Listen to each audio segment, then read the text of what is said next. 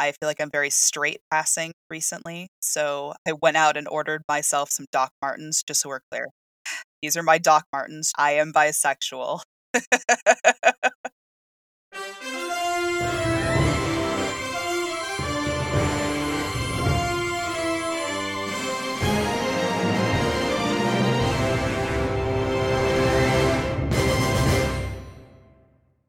Hello, welcome to 10 Cent Takes, the podcast where we seek to find destruction, one issue at a time.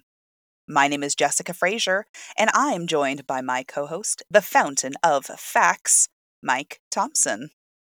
Hello, hello, hello. Hello, Mike. Hello. And if you, listener, are new around here, the purpose of this podcast is to study comic books in ways that are both fun and informative. We want to look at their coolest, weirdest, and silliest moments, as well as examine how they're woven into the larger fabric of pop culture and history. This episode, we're continuing on with the fourth episode of our book club as we discuss volumes 7 and 8 of the Sandman series. If you haven't already listened to our previous episodes on the Sandman and want to catch up, which, by the way, we highly recommend.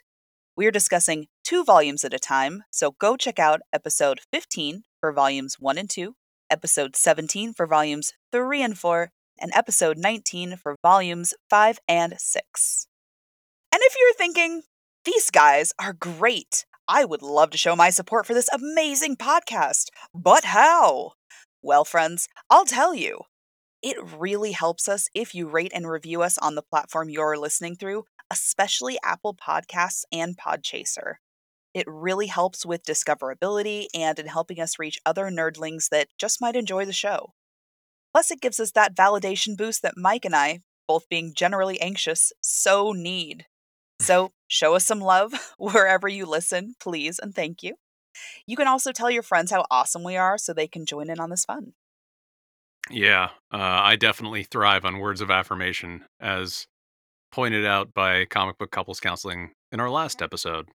Yes, please give us all the affirmation.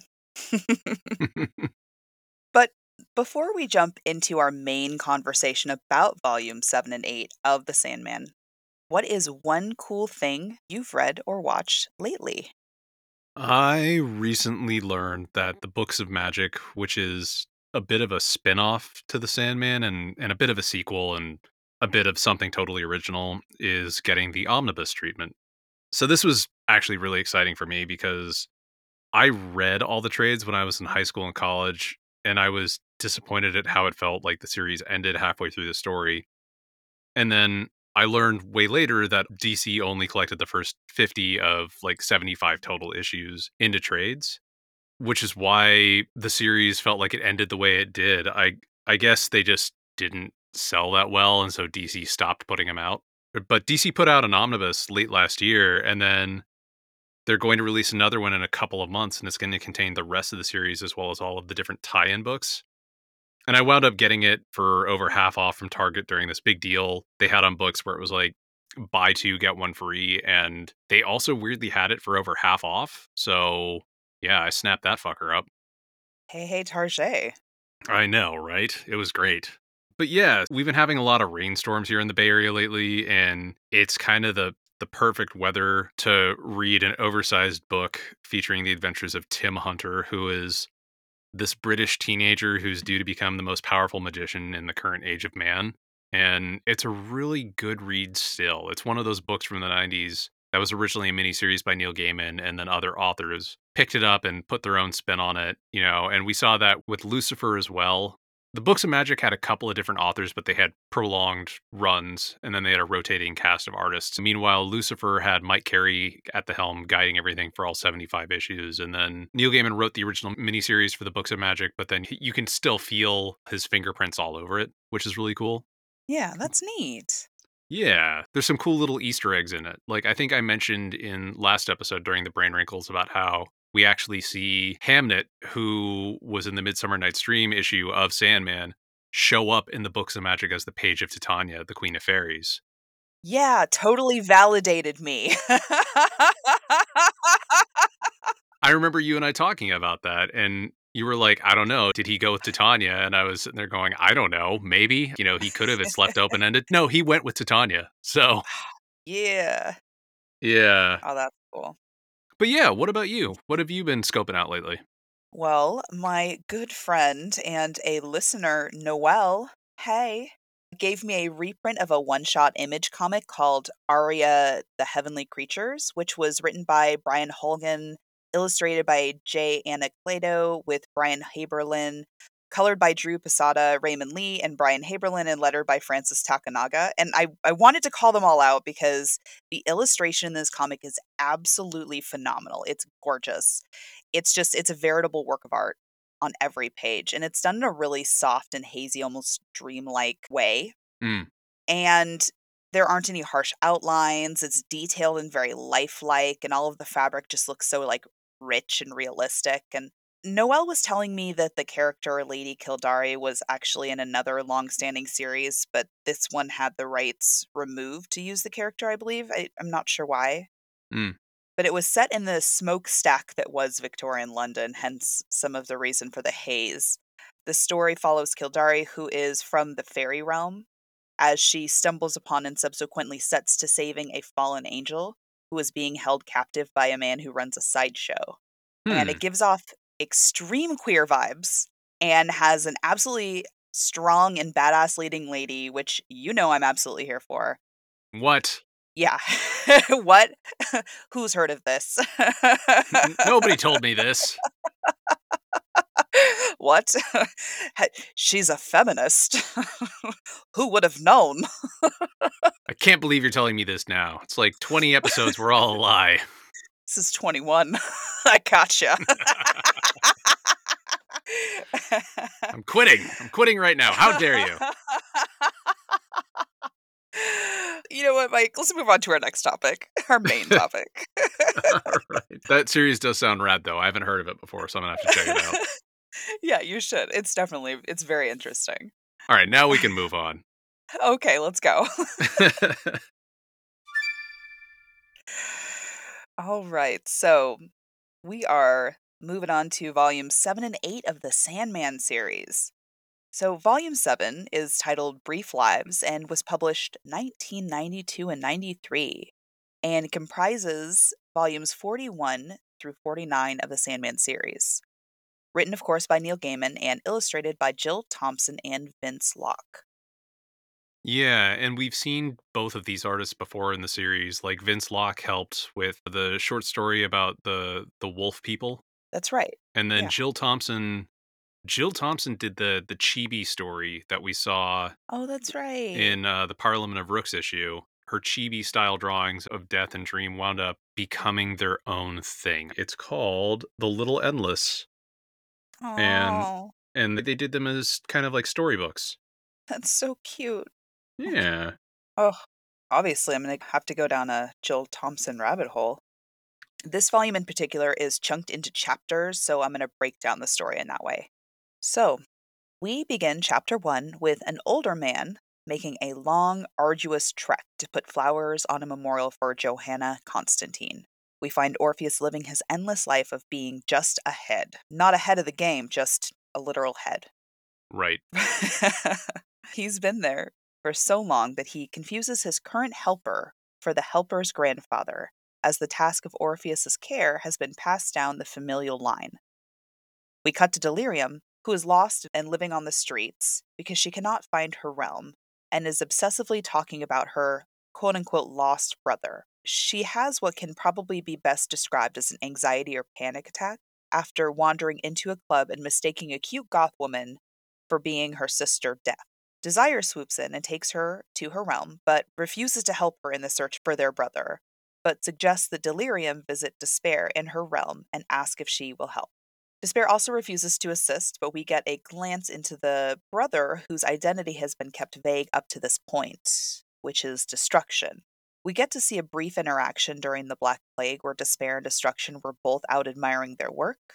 Despair then ignores a mirror page, quote unquote, from her twin Desire, who wanted to talk about her and their brother and the fact that Delirium is looking for him. Yeah, and I think this is the first time that we actually see Destruction as a person. Before that, he showed up in the issue where we saw Orpheus's wedding, but he was like fully clad in armor and he had like a giant helm, so it was obscuring his face.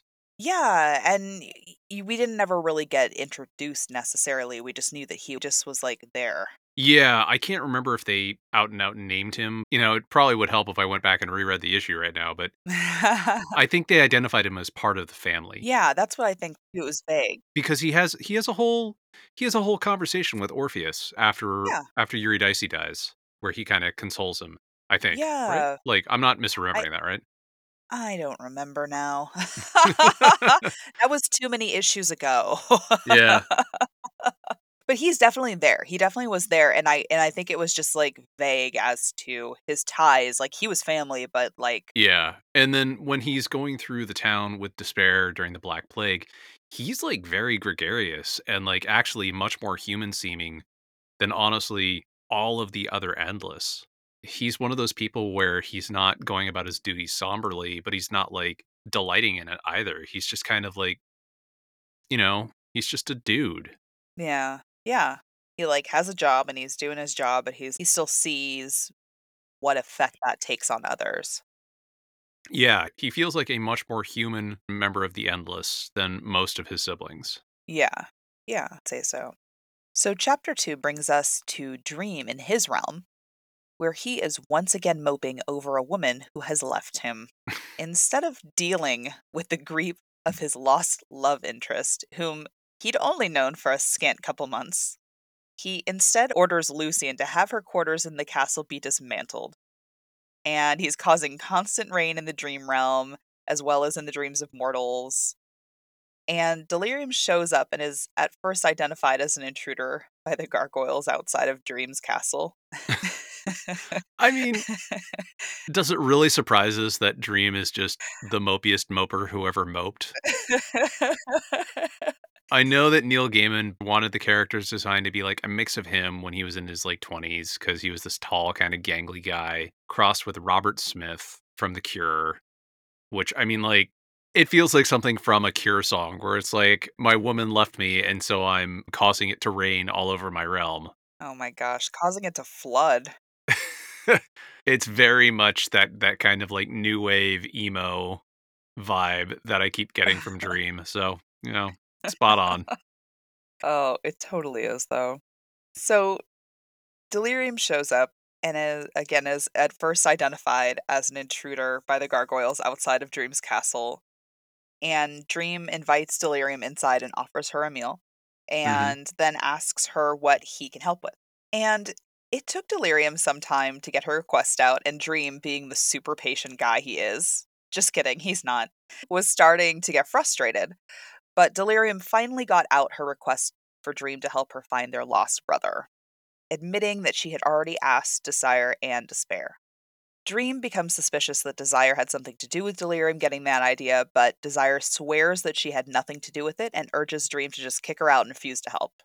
We get a flashback from when Delirium was still Delight and her own relationship with Destruction. When Dream returns, he ends up offering to help Delirium try to locate Destruction through some of Destruction's friends. When told of this, Lucien tries to coax him out of going, but Dream admits that he just needs something to take his mind off his current malady and could use the distraction. Dramatics. he also leaves on a literal, this is straightforward, what could possibly go wrong note, which, why? Why set yourself up in that way? I anyway? thought that was great. we begin chapter three with a man named Bernie Capax, who has had a dream where he is remembering the smell of woolly mammoths, recalling that he had lived for innumerable years, yet passing a construction zone, he is hit with an entire brick wall slash building itself that accidentally fell from overhead from an active construction zone he was passing. As Capax emerges from the rubble, he believes himself to have gotten out of the situation unscathed, yet death comes and collects him, pointing to his body buried beneath the rubble, and states that he got what everybody gets a lifetime. Back in the waking world, Dream has brought Delirium to a travel agency in Dublin, looking for an acquaintance of Dream's. After much back and forth with the woman working at the front desk, Dream finally sent a message about drinking wine in Babylon before Pharamond, now called Mr. Farrell, finally came to meet them. I love that while they were waiting in the lobby, Delirium was like making frogs, like actual animate frogs. Yeah, and I think that was called out where where Farrell is sitting there and he's like, "What are they doing?" And the receptionist is like, "They're making frogs." Like she's making them appear out of thin air. It was very good. So chaotic. During their meeting, Pharamond agrees to assist Dream after recalling how Dream had helped him in the past by suggesting a different profession. They asked Delirium about the list she had mentioned of their brother's friends, and she went and got it and included the lawyer, the alderman, Etain of the Second Look, and the dancing woman. We get a glimpse of Etain, who has had a dream about a poem she goes to write, but it escapes her. She also narrowly escapes from her apartment as it explodes from an ignited gas leak. Yeah, she has like a moment where she figures out that something is wrong and just needs to get out like as soon as possible. Yeah, she had the forethought to grab her purse and then held it in front of her as she broke through the window with the force of her running body, shielding herself with the purse. So badass. and she was just in her underwear and a tank top at the time, so lucky for her, she had her purse with her and could go pop into Kmart for some clothes and shoes. We then pan to a man who looks suspiciously like destruction with no facial hair, and he is trying to paint.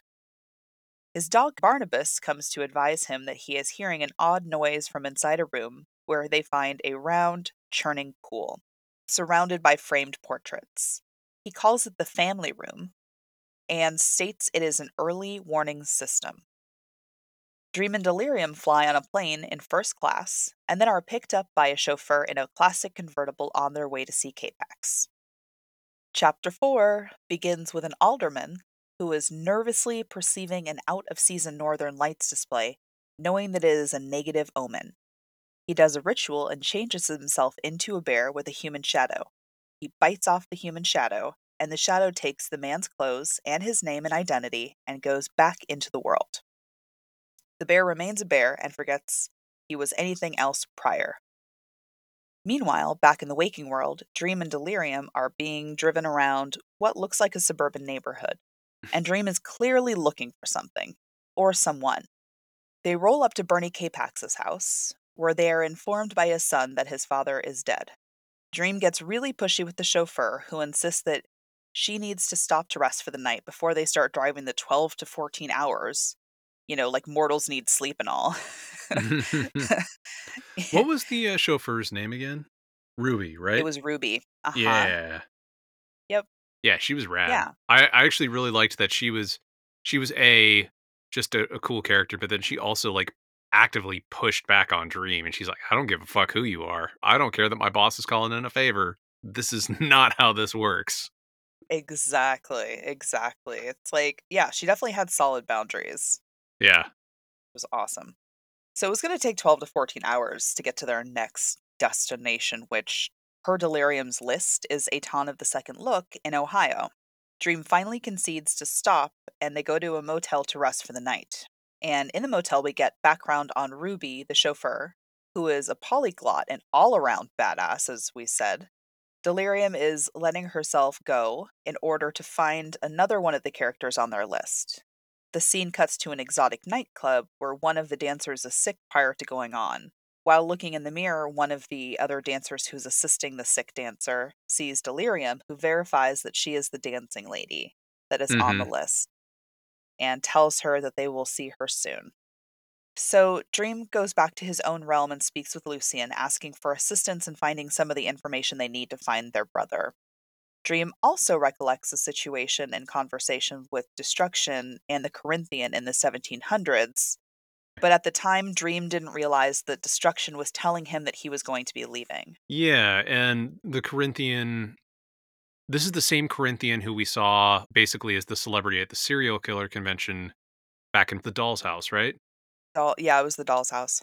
Yeah, but it was before he had really gone off the deep end.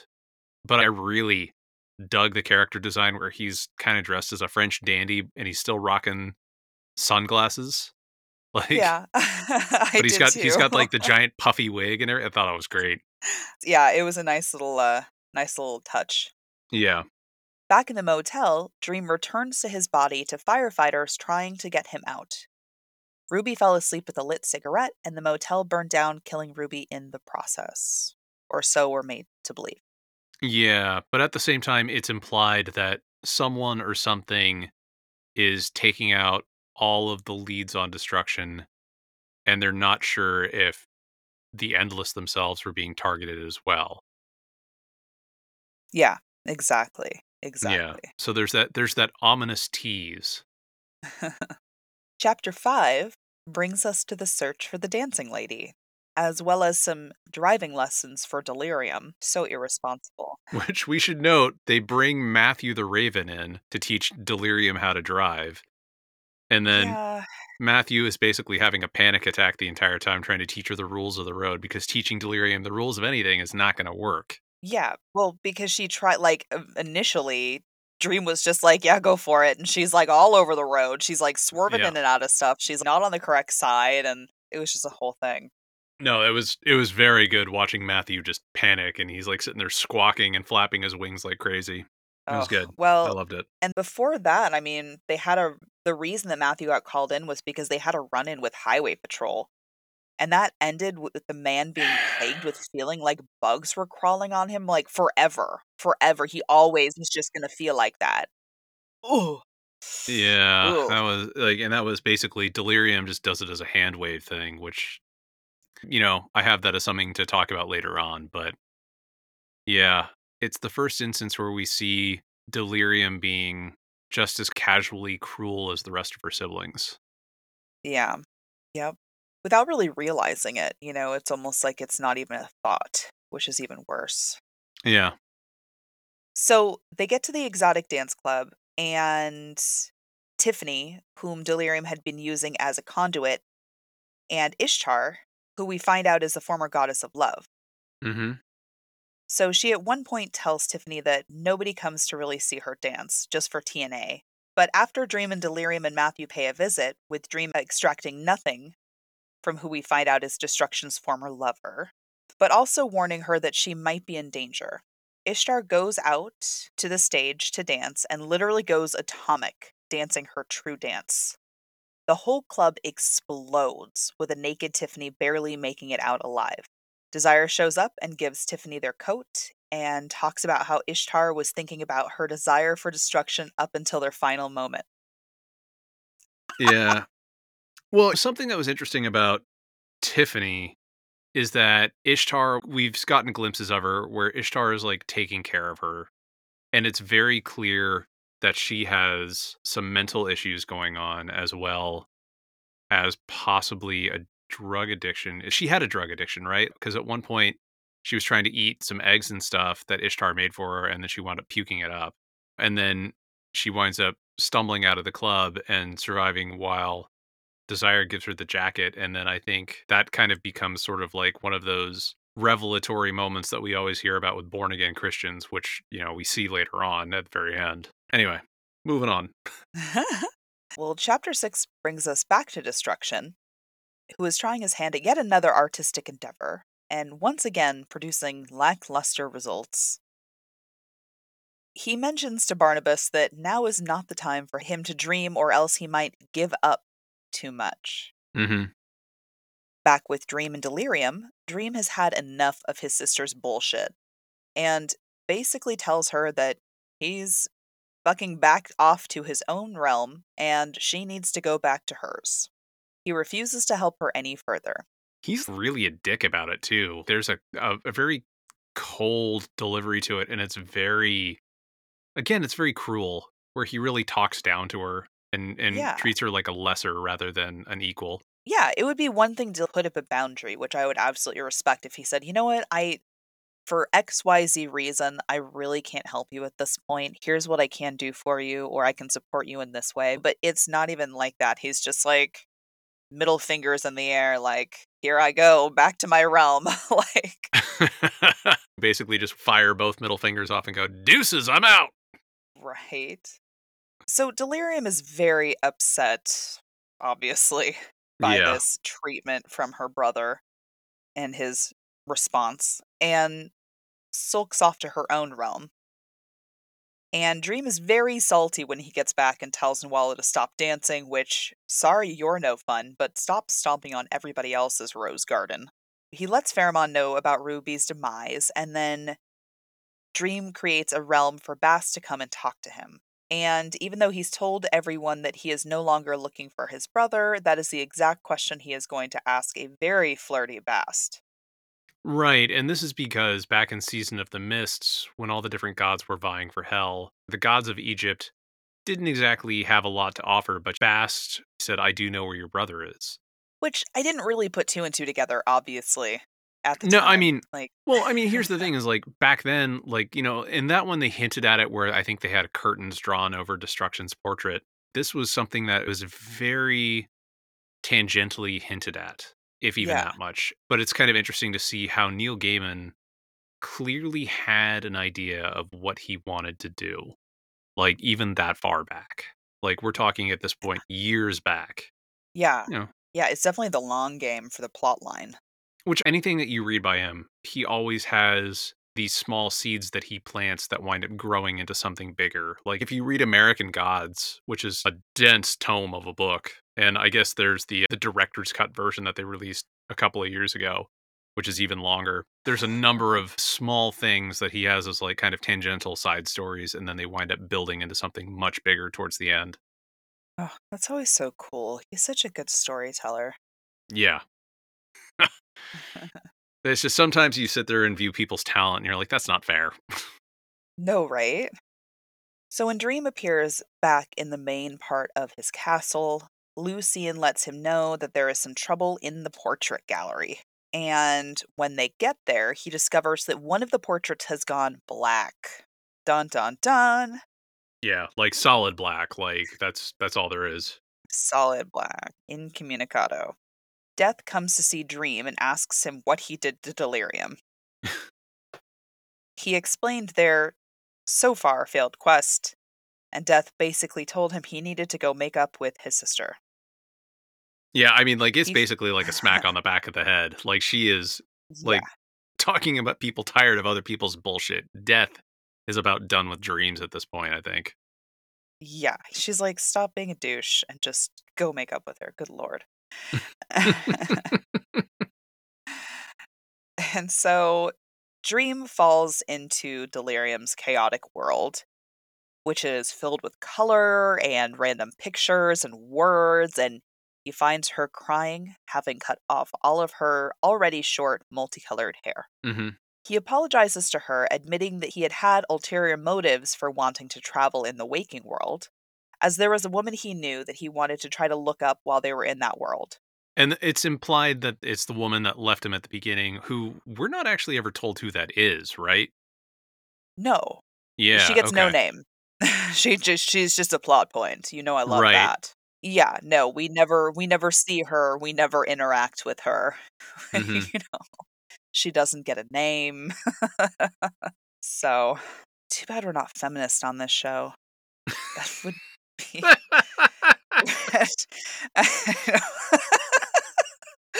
what what was the Oh. quote that Lisa gave us in the last episode? It was like, Oh, which one? God, where she was talking about nothing. There's nothing better than a woman who is empty. like that was one of them.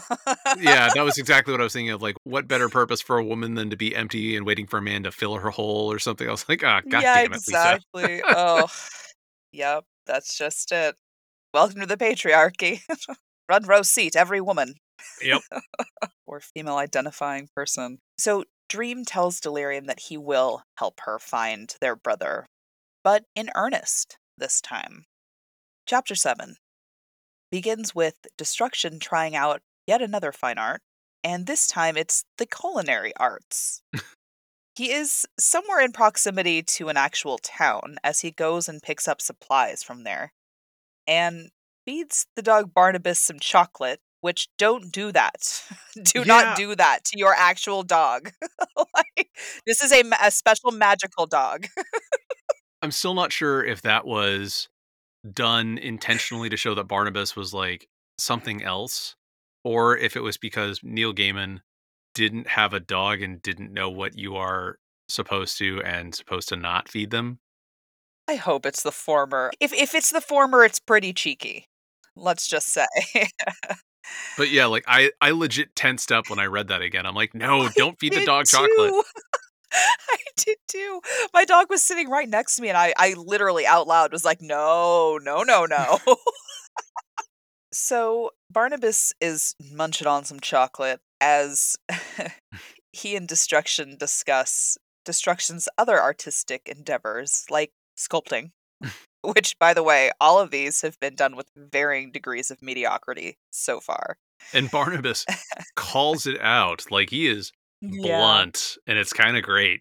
Yep. He's a no nonsense kind of guy for sure. Back with Dream and Delirium, Dream decides that they must get their older brother involved and go to find Destiny.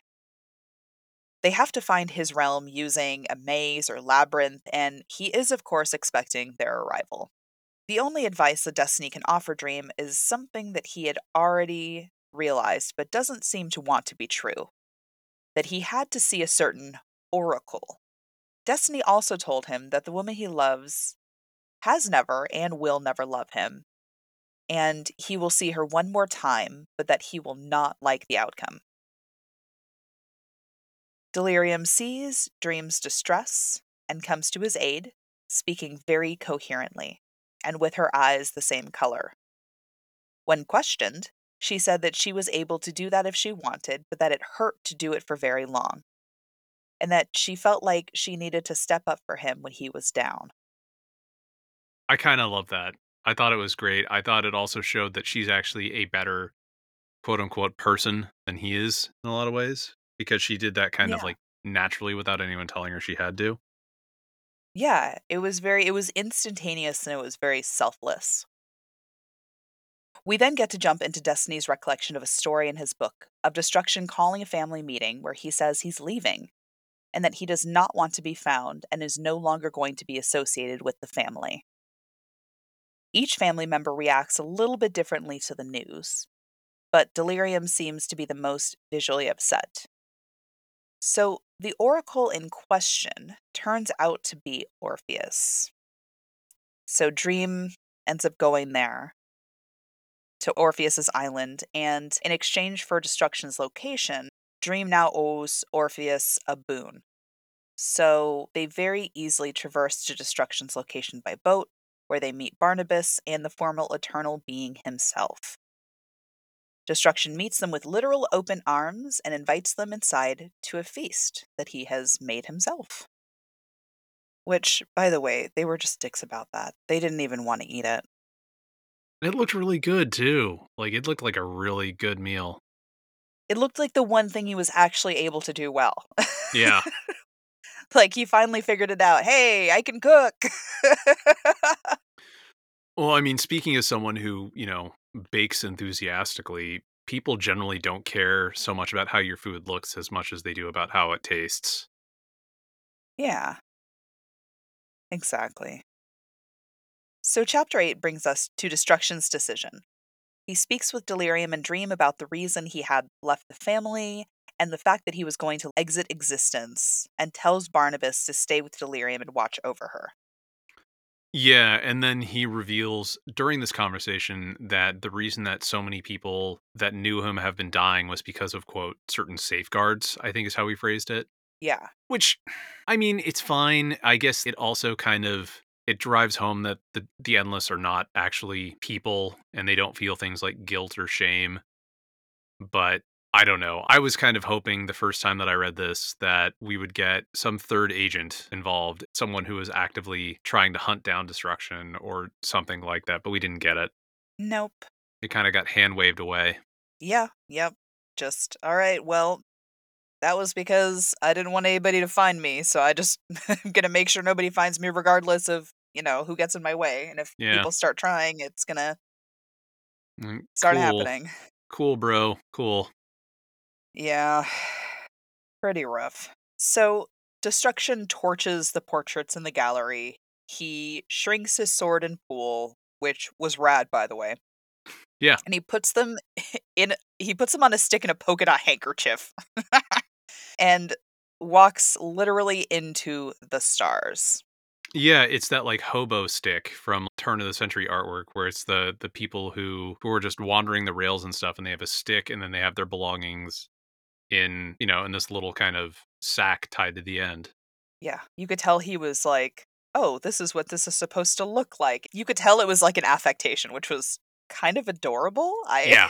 you know, he's been trying this whole time to be someone else. You know, and and even when he left, he was trying to be someone else. So it's like, man, I hope you find yourself out there. Well, yeah, it he's been trying to be human Yeah. and this is another affectation that he's put on to seem human. Dream then tells Delirium that he has to go see his son. Oh, and also that Dream needed to kill Orpheus. That was such a great cliffhanger moment. I know, I actually I literally gasped. Yeah. it's like, what? we begin chapter 9 back at Orpheus's home island, where after a bit of back and forth, Dream allows Delirium to accompany him to see his son. She says her chaotic hello, and then Death double checks with Orpheus that this is what he wanted.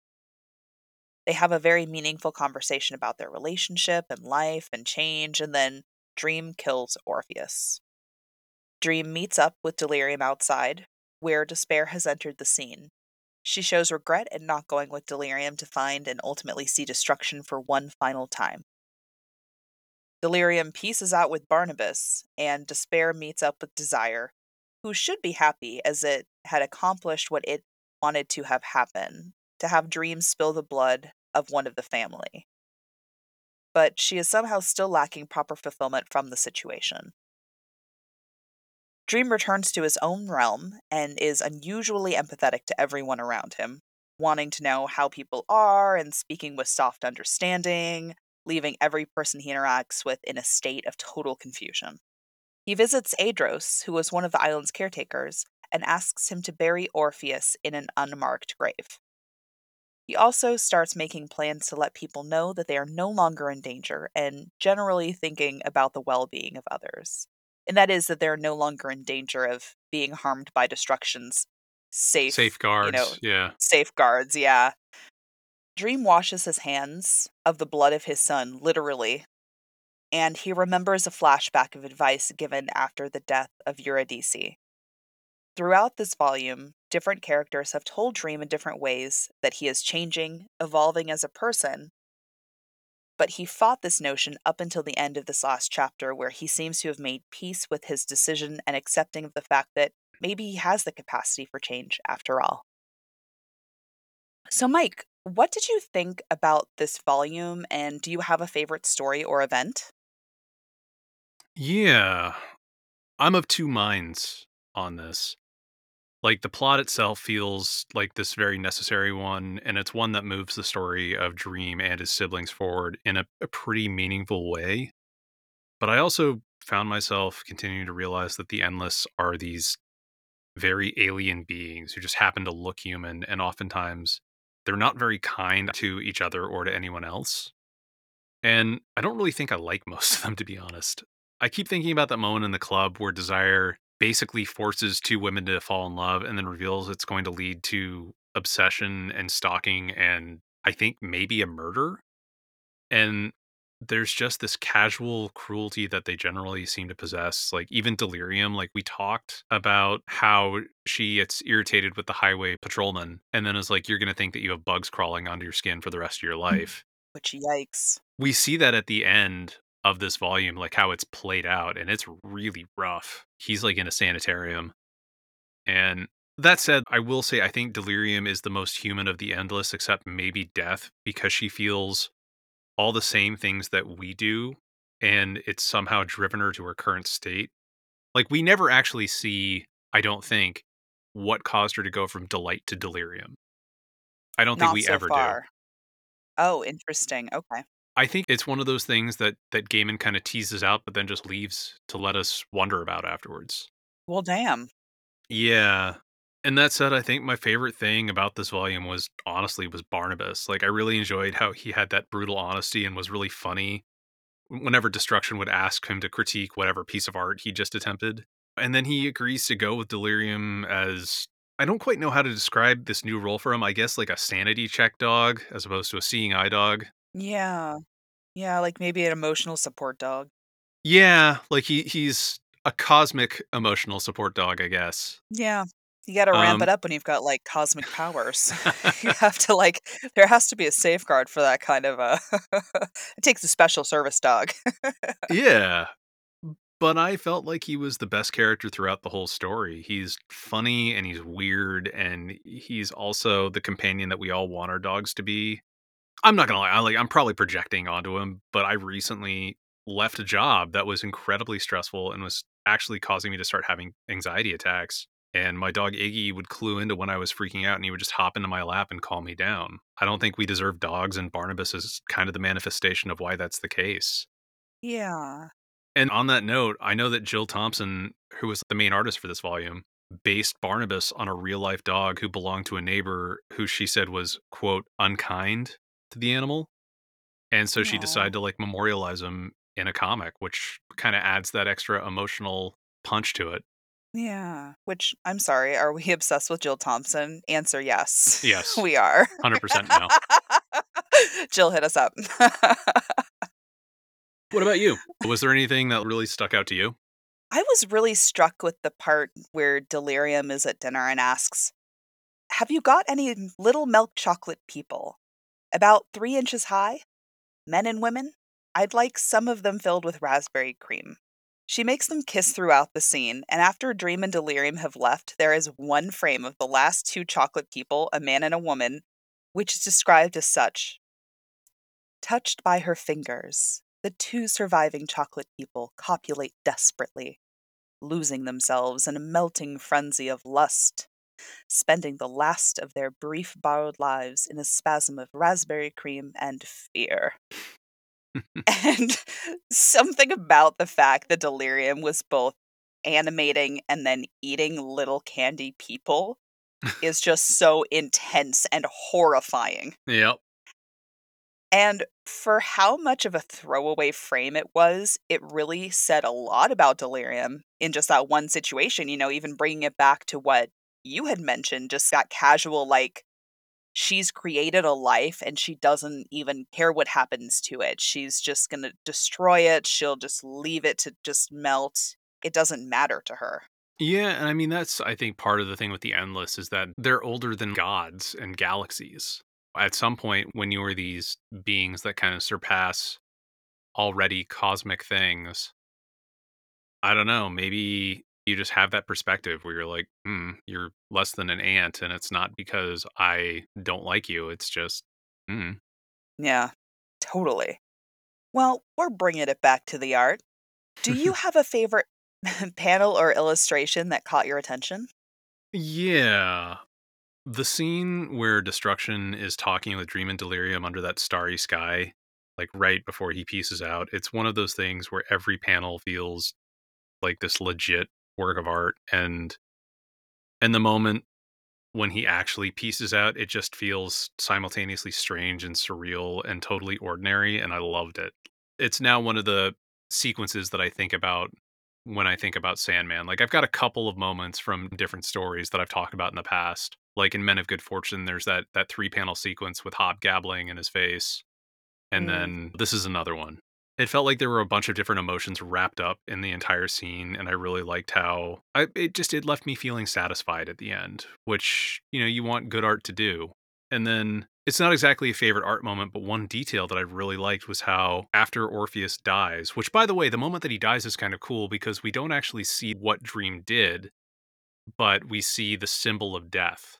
And then Orpheus is dead. But one detail that I really liked was how after Orpheus dies and Dream has blood dripping from his hands, there's a trail of red flowers blooming where the blood hits the ground. yeah, it's really sweet. It was those same red flowers that he had that Orpheus had been sending up to Johanna Constantine's Yeah. Yeah. Yeah. So I'm I'm curious, like what about you? What was your favorite art moment? Well, I actually have a tie, so you're just gonna have to hear both. That's kind of funny because normally I'm the one where I'm like, I have two, maybe three. I couldn't decide this time. Yeah. Usually very decisive, but you know, Sandman's got me like. So in chapter five, they visit the exotic dance club, and Mhm. the illustration was super neat. They didn't have any heavy outlines, it was lit differently, you know, the the Yeah. drawing style. And it just had like shapes comprising most of the forms, which was neat. And it was a good way to show the distorting light that neon and other lights might, you know, give off the appearance. And it also gives the vibe for the place they were in. The Mhm. customers are also not looking at details, and the reader won't get any, you know? The stage lights were also different from the backstage lighting, but the line work was the same, which was also an interesting choice. It made it feel like the club was just a world of its own with its own visual rules. Yeah, and the moment where Ishtar takes the stage and she kinda goes nuclear, the art Mhm. style is very distinct in the way that she's drawn compared to everything else. It's like she's no longer a concrete form, it's kind of like she is the idea of a woman in the midst of a very real world, which I thought was a really cool way to do it. Yeah, I think so too. Yeah, I think so too. Yeah.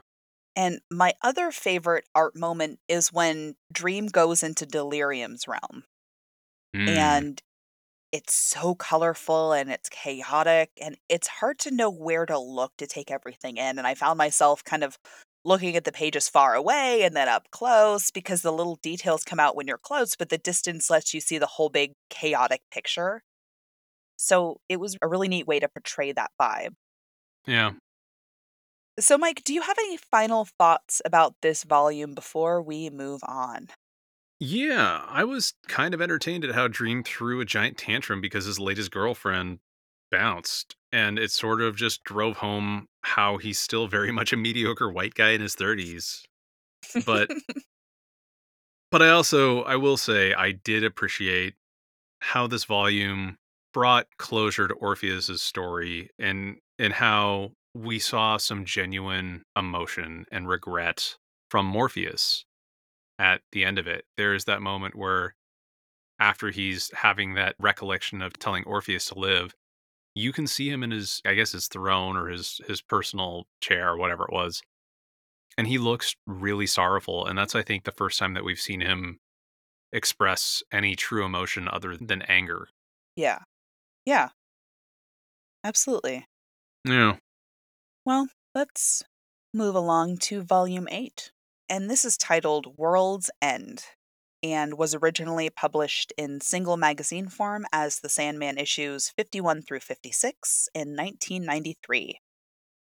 Written as always by our boy Neil Gaiman, illustrated by Bryan Talbot, Alec Stevens, John Watkiss, Michael Zulli, and uh, Michael Allred, Shea Anton Pensa, and Gary Amaro. This volume is another anthology. The first story is titled A Tale of Two Cities, and it begins with a car accident where a man named Brant Tucker was behind the wheel with the car's owner Charlene Mooney in the passenger seat. A large black horned animal, bigger than a car, was in the middle of the road, causing him to veer off and hit a tree. Brant pulls Charlene from the wreckage and carries her to find help, winding up at a place called the World's End Inn where there are many very curious characters similarly waiting out the storm. But this isn't a snowstorm, like Brant had initially thought. It is a reality storm. A centaur, who is touted to be a prolific healer, tends to Charlene, and after drinking a very comforting honey flavored liquid, Brant falls into a short coma of 15 hours and awakens to find everyone around a table trading stories. One of the men at the table, Mr. Gaheris, goes on to tell a story about a man who enjoyed wandering around his city until the night that he fell, or more accurately, rode a train, into the dreams of his city. After catching a glimpse of a silver gleaming path during his daily lunchtime walk, the man spaces out at work and leaves late, missing his usual train.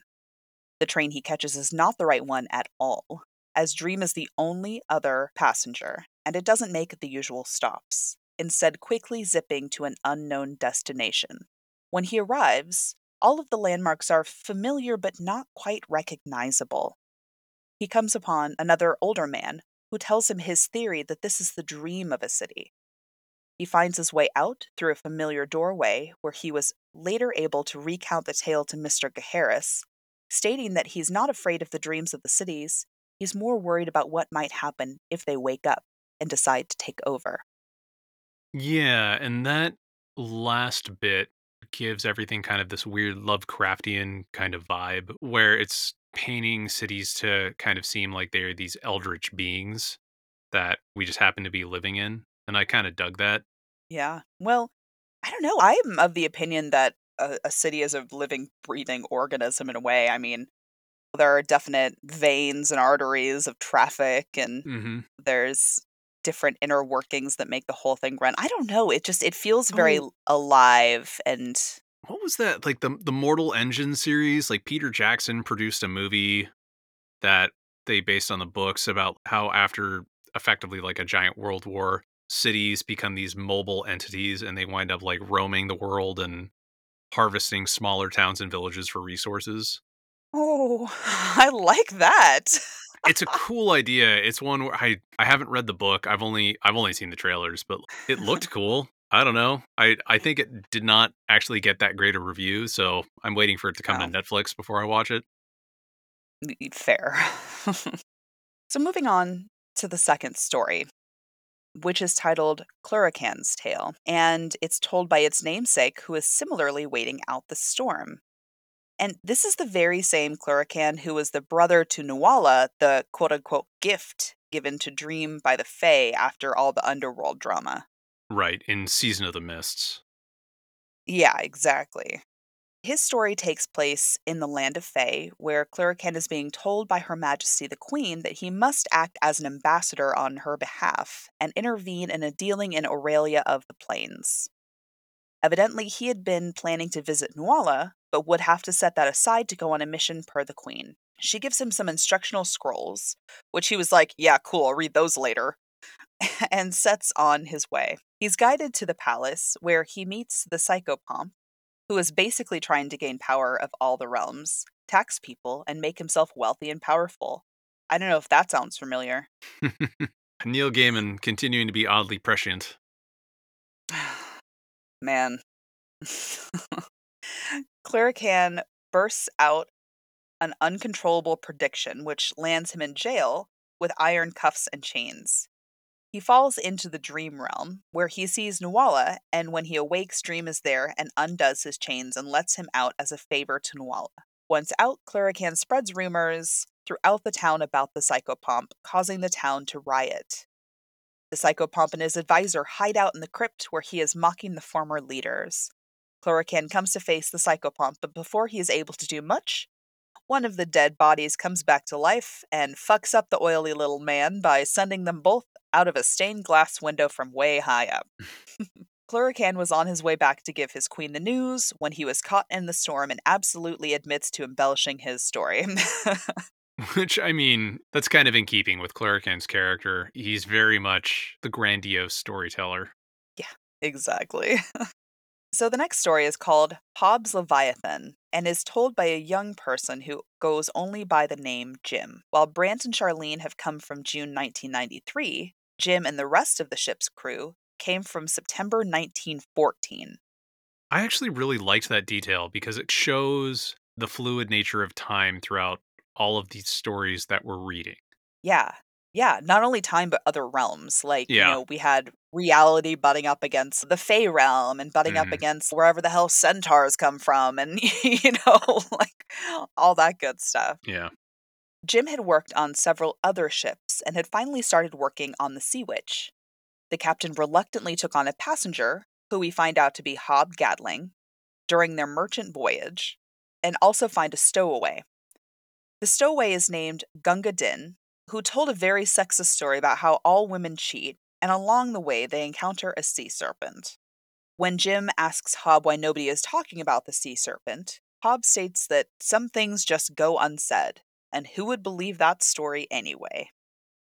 And then reveals that he knows that Jim is actually a girl. In the end, Jim says that there is only so much more time that this disguise will work, but for now, they can still be called Jim. Yeah, and Gunga Din is a I think that's a Rudyard Kipling poem from like the late 1800s too. I Oh, hence the sexism. yeah, I mean, I don't remember the details about that. I think we read that in junior year English for high school. But Rudyard Kipling stuff, it has that unmistakable whiff of colonialism. Yeah. Colonialism is a thing. yeah. Golden Boy Mm. is the title of our next story and starts with Brant being a very sleepy guy. He awakens to a sandwich and miraculously hot coffee that had been left for him and starts looking around the inn. He runs into another guest who states he is a seeker and follower, quote unquote, and tells the story of the one he follows. In another reality, we follow the growth of a boy named Prez Rickard, who becomes the 19 year old president of the United States with a penchant for fixing broken timepieces. Now, Mike, off recording, we've talked about Prez before. I- I know this is a passion of yours. Would you like to give us some background on the character? Oh man, Prez. Okay. Yeah, we haven't actually talked about him on this show before, and we probably should at some point. But I but the funny thing is we did talk about him when we were spinning up the podcast that eventually morphed into 10 cent takes. So there's like a lost episode out there with some of this info. Prez was this comic that DC did back in the early 1970s. It was following the passage of the 26th Amendment, which lowered the voting age. And basically, the idea was what would happen if a follow up amendment allowed teenagers to get elected to office. And the core concept was there's a kid named Prez who is named so because his mom wants him to be president one day. He becomes this local hero after getting all of the clocks in his town to run on time and winds up getting elected president after kind of thwarting a convoluted scheme by the shady political fixer named Boss Smiley. And Boss Smiley's a weird guy. Like I think I think if I remember him, he's like a human person, but then he's got like a smiley face button for a face. yeah, he's like an emoticon. It's weird. The problem is is it's been a while since I read the original issues and I may be mixing it up with what's in here and then also the follow-up reboot they did back in 2015. We'll- talk about that in a minute. But the 70s comic only lasted for 4 issues and it had some really wild stories. Like one of my favorites is he fights a legless vampire on a skateboard and he goes toe to toe with this distant descendant of George Washington who was leading an extremist militia group. He survives an assassination attempt on him after he comes out as pro gun control. And I need to show you that comic cover with the vampire because he's got like he's got like a werewolf as an assistant. He's just like a torso. And then What? yeah. Sounds a lot like terror. Shout out to DG Chichester. oh man. All right. Take a look at this. No, it's on a wheelie cart. Uh yeah. Oh, I was not. Oh no. There there are problems. Yeah. Oh no. The- Okay, let me just paint a picture for everyone. so we have the DC logo in the corner.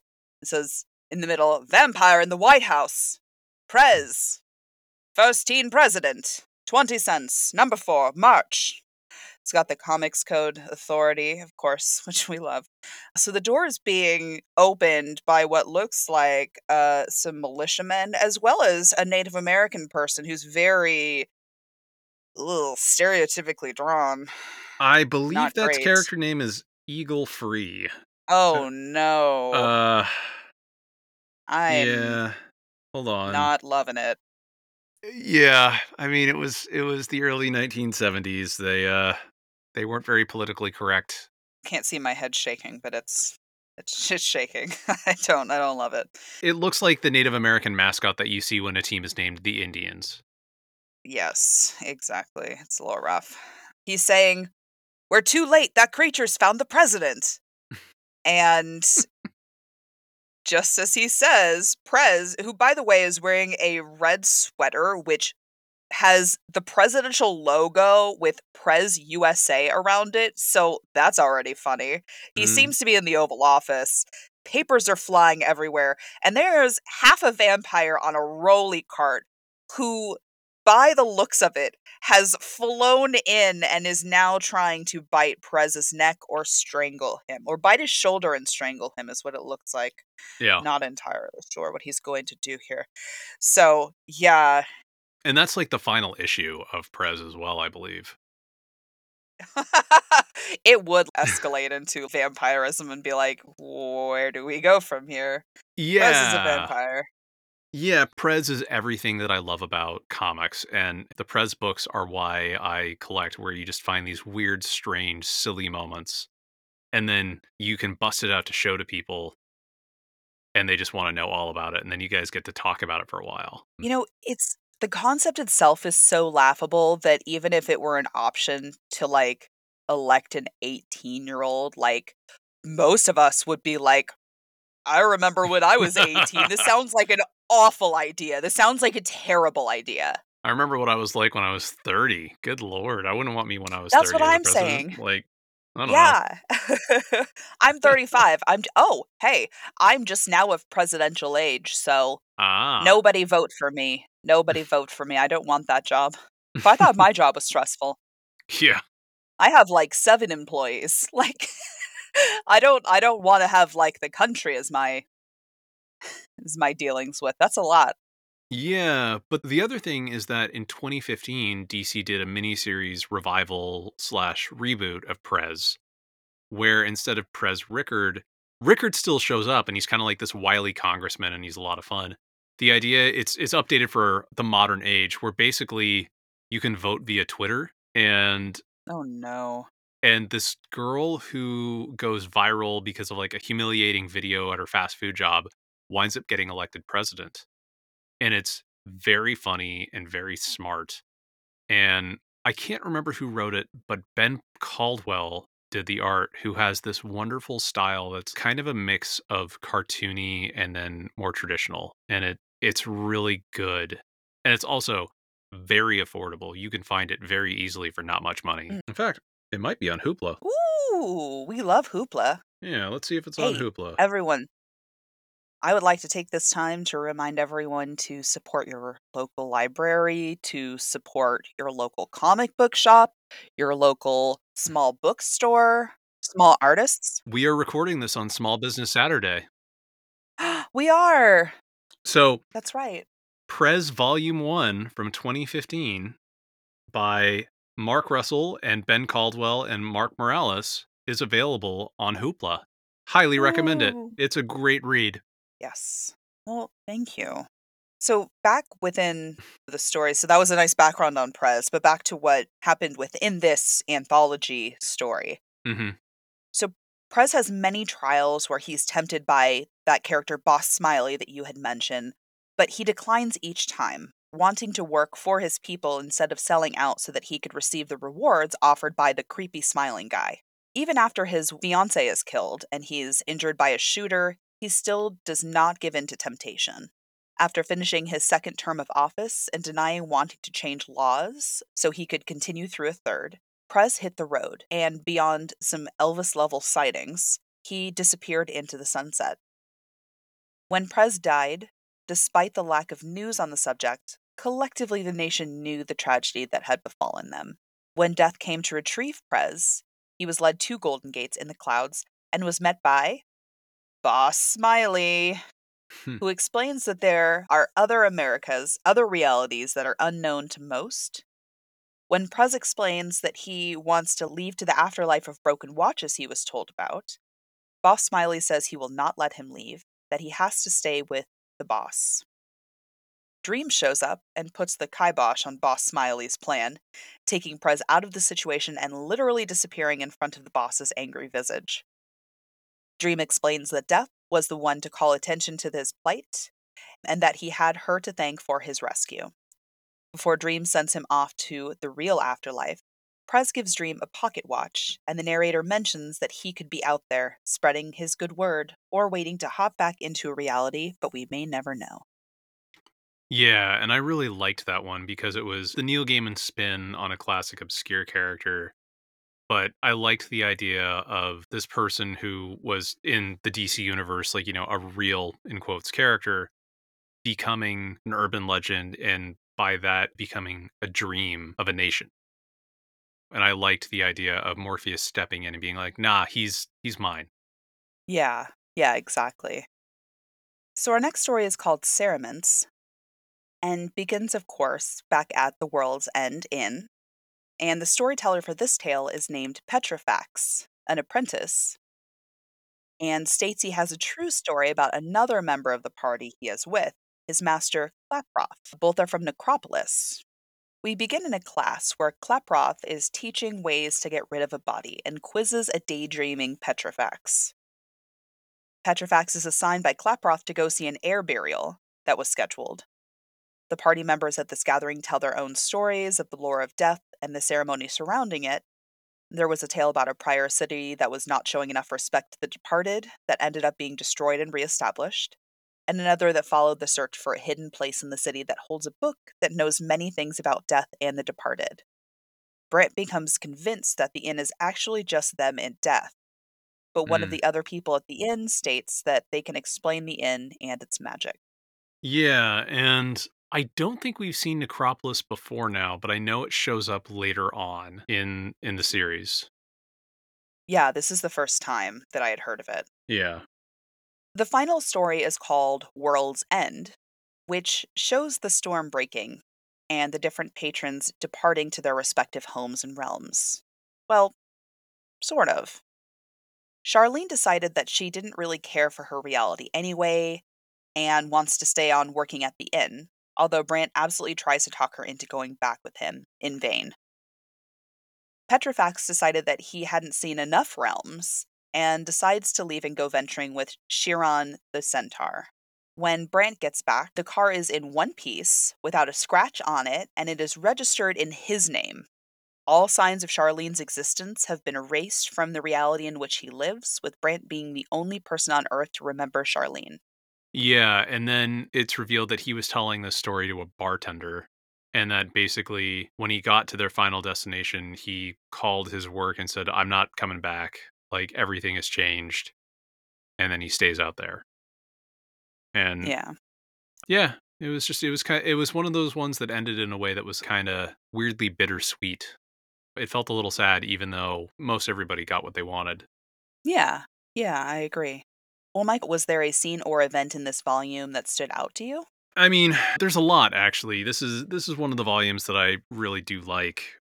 But the one that I always really find myself going back to is the story about Prez, which, Mhm. you know, I mean, based on our prior conversation, probably shouldn't surprise anyone. I really loved how Gaiman created something that was very true to the character, but also was a totally different spin at the same time. And it really felt fun and thoughtful. And I enjoyed how biblical it felt in a lot of ways, with Prez being this kind of Christ like figure and then Boss Smiley being the adversary. Like they even have the moment where Boss Smiley is trying to tempt him on top of a mountain. hmm Yeah, like I just I think that is one of my favorite of the Sandman short stories.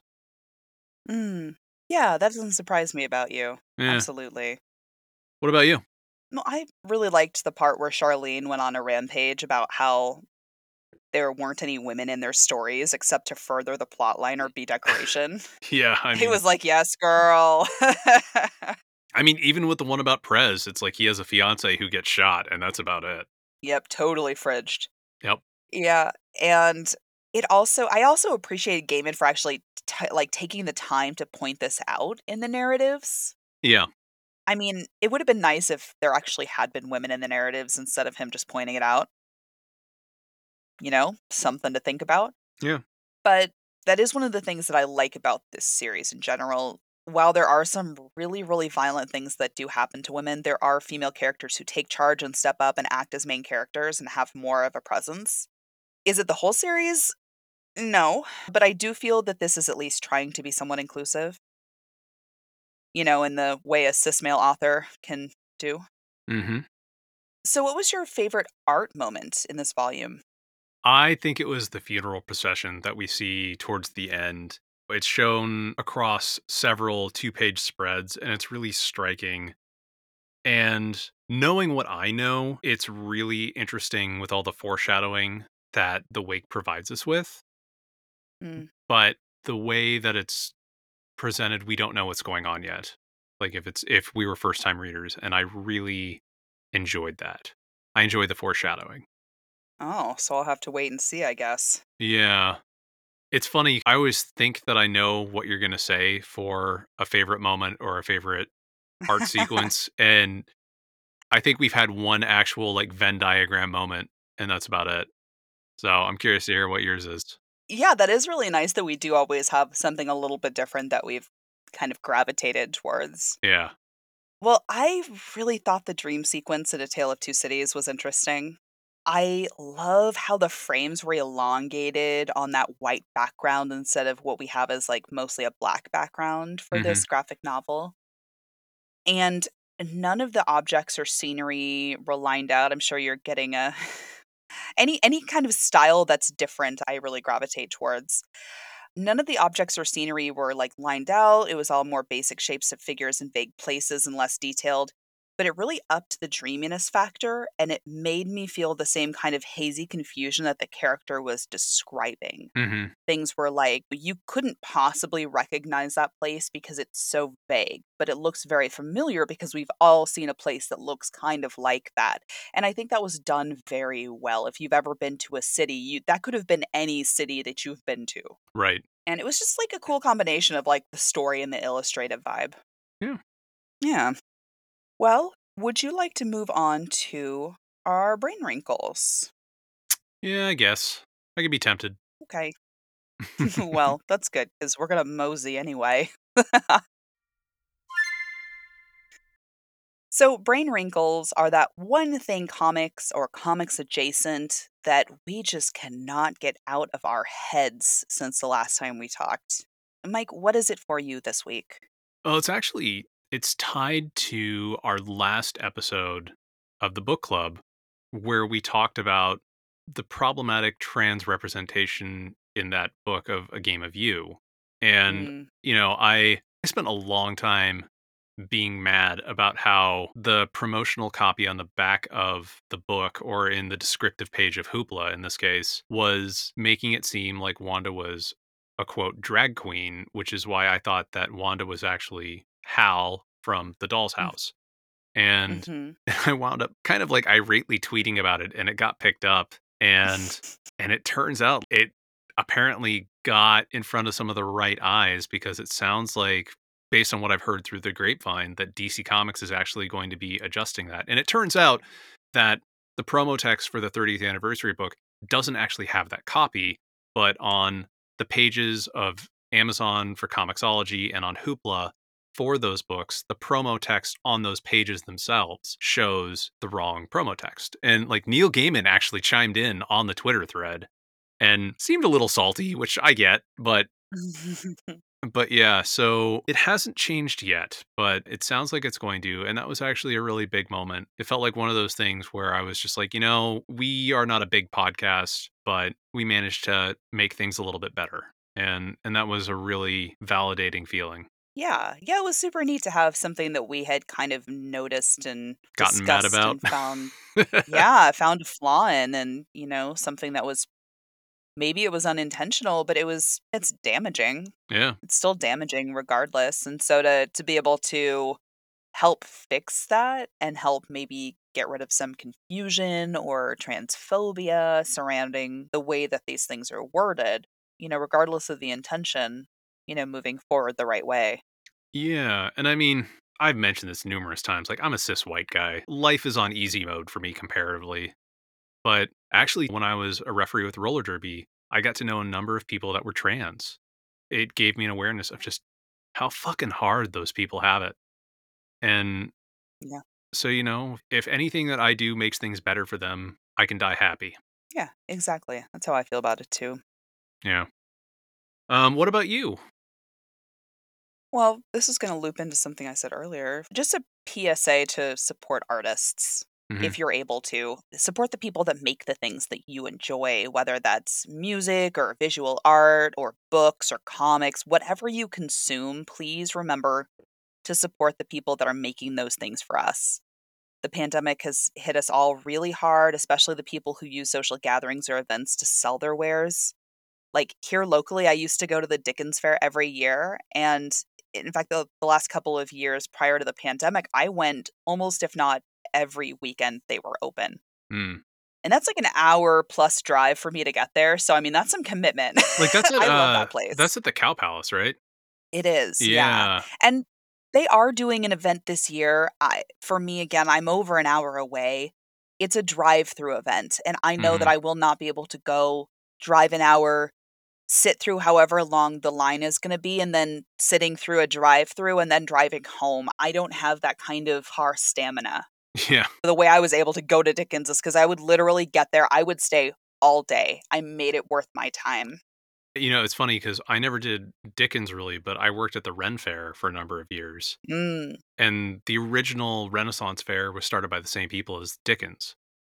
I still have some of the pewter mugs and stuff that I got from there. And there are some really talented artists selling their stuff at those places. And I can't even imagine how rough the pandemic has been for them.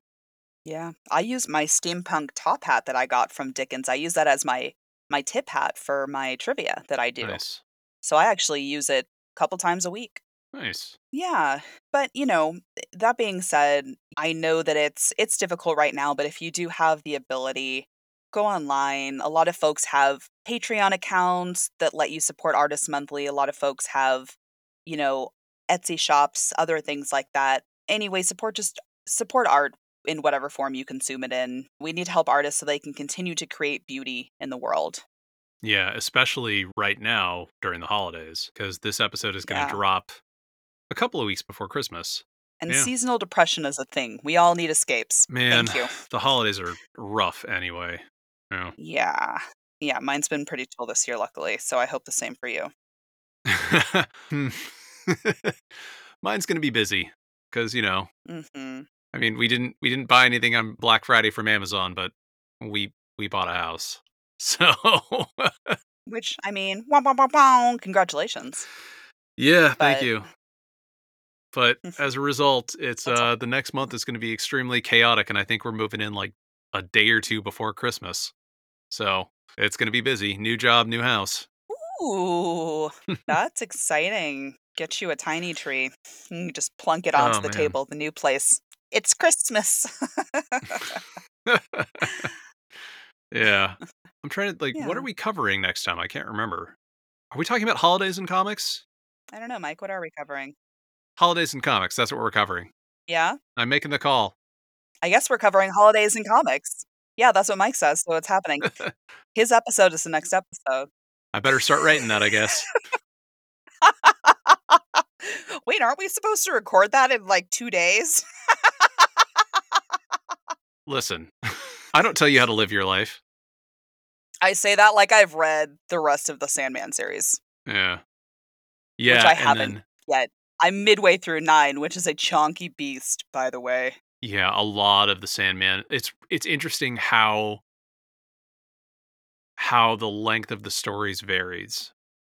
You know, between Yeah. for better or worse. I think some of the stories I'm like, I don't know. Like I feel like volume uh 7 was overly long, but at the same time, I don't know what I would have cut from it. Yeah. Like yeah. I, it all felt pretty crucial, but I was like, I mm, I don't know. I found myself like kind of just getting fatigued reading through it. yeah, sure. That's how nine's feeling so far. We'll get there though. Yeah. So in 2 weeks we'll be back and I will be leading the discussion on holiday comics. awesome. It'll probably go in directions that we weren't expecting, as they always do. well, I guess until then, we'll see you in the stacks.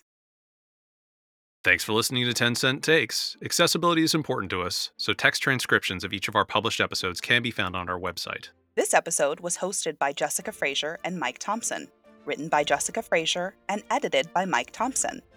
Our intro theme was written and performed by Jared Emerson Johnson of Bay Area Sound.